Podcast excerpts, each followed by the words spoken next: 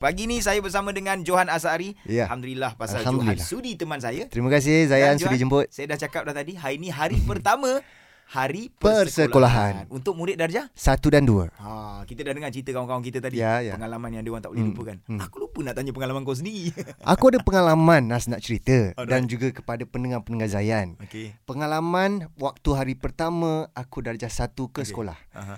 Uh, masuk je kelas, aku tertanya-tanya. Ha. Dekat belakang, Tak kau ad- bagi pantun ke apa ni? Ha? kau bagi pantun ke apa ni? ha, aku tertanya-tanya masuk kelas darjah satu. Okey, okey. Duduk di tengah, nampak orang makcik tua di belakang. Okey, alright. Ha. Jadi hati terdetik, Ha. siapakah itu? Ha, ha. Ah, Lepas tu? rupanya mak orang. Mak orang macam mana kau tahu Okey. mak orang? Dia macam gini. Hari pertama aku tak tahu lagi. Okey. Hari kedua tak tahu. Hari ketiga Mhm. ada s- seorang ni menangis. Mhm. Dan rupa-rupanya mak cik kat belakang tu mak kepada kawan aku. Kawan kau yang menangis ya? Kawan aku yang menangis ni. Okey, okey. Mak dia teman dia hari-hari ke sekolah duduk dekat belakang kelas Oh, okey. dari hari pertama darjah satu Ha. sampai setahun tu lah. Eh, kau biar betul. Iya, kan? tak boleh keluar berkelas. Serius ah? Ya, nama kawan aku ni Nuruddin Ismail. Orang panggil dia Din Gigi. Saya sekolah dulu di Sekolah Rendah Bandar Hilir Melaka. Kau boleh Ni- ingat, eh? Saya boleh ingat sebab hanya dia lah satu-satunya pelajar Ha. darjah satu kawan kita orang dalam kelas tu yang Ha. mak dia hari-hari duduk dalam kelas dari pagi mak dia. Jadi saya saya tertanya-tanya Oh, yang okey. yang belajar ni dia ke mak dia.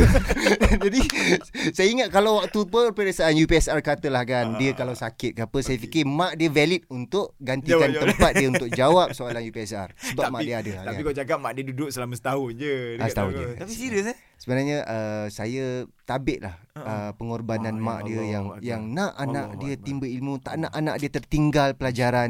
Mak dia sudi sanggup korbankan masa Hmm. untuk teman anak dia ni. Setahun. Supaya anak dia tak uh, tak nangis dalam setahun tu anak dia dapatlah biasakan diri kan. Ya Allah, itu pengorbanan mak eh. Pengorbanan mak saya sampai ke hari ni dah. Boleh ingat eh.